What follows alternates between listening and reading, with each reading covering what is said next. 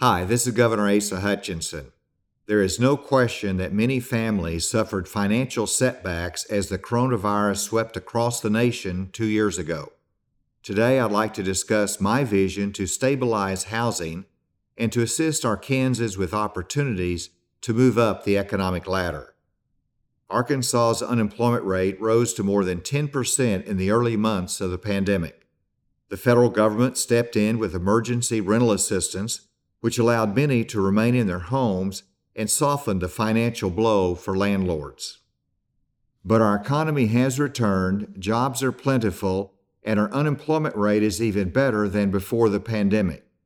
Many still are recovering, but as employment opportunities abound, we are returning to our pre pandemic assistance programs. Our goal is to educate Arkansans so they can move into trades that will allow them to build a career that will support their family. We must do more than pay the rent. Arkansans want to work. We recognize the dignity that comes with earning a living rather than a lifetime of accepting help. For this to work, we must assess the needs of individuals. What training does a person need? What challenges prevent a parent from finding a job?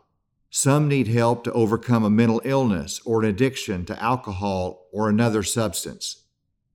We still have programs that assist renters, including the Emergency Solution Grants, the Community Services Block Grants, and the Low Income Home Energy Assistance Program. Arkansans' belief in the value of work has been a foundation of my approach to lending a government hand to those in need. I recently informed the U.S. Treasury that Arkansas would accept no more than about $58 million in funds the federal government is offering through the second round of the Emergency Rental Assistance Program. That is about 39% of the total the state was offered.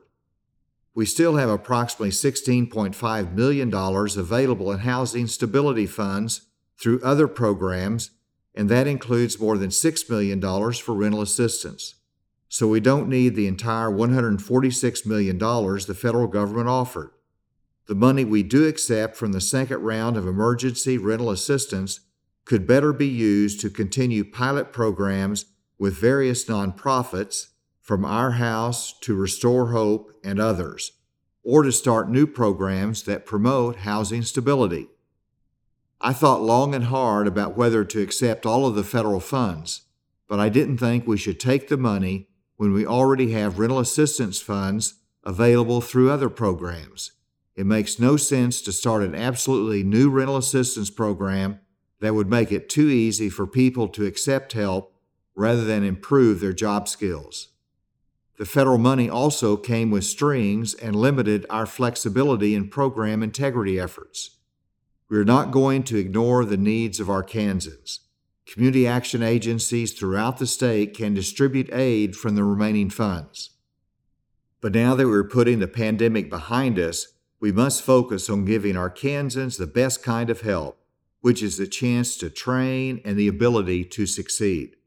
Our goal is not only to help someone find work today, but to help them achieve the dignity and pride of putting their family into a house and putting food on the table.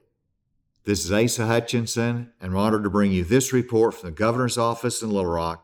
Have a safe weekend and a happy Mother's Day.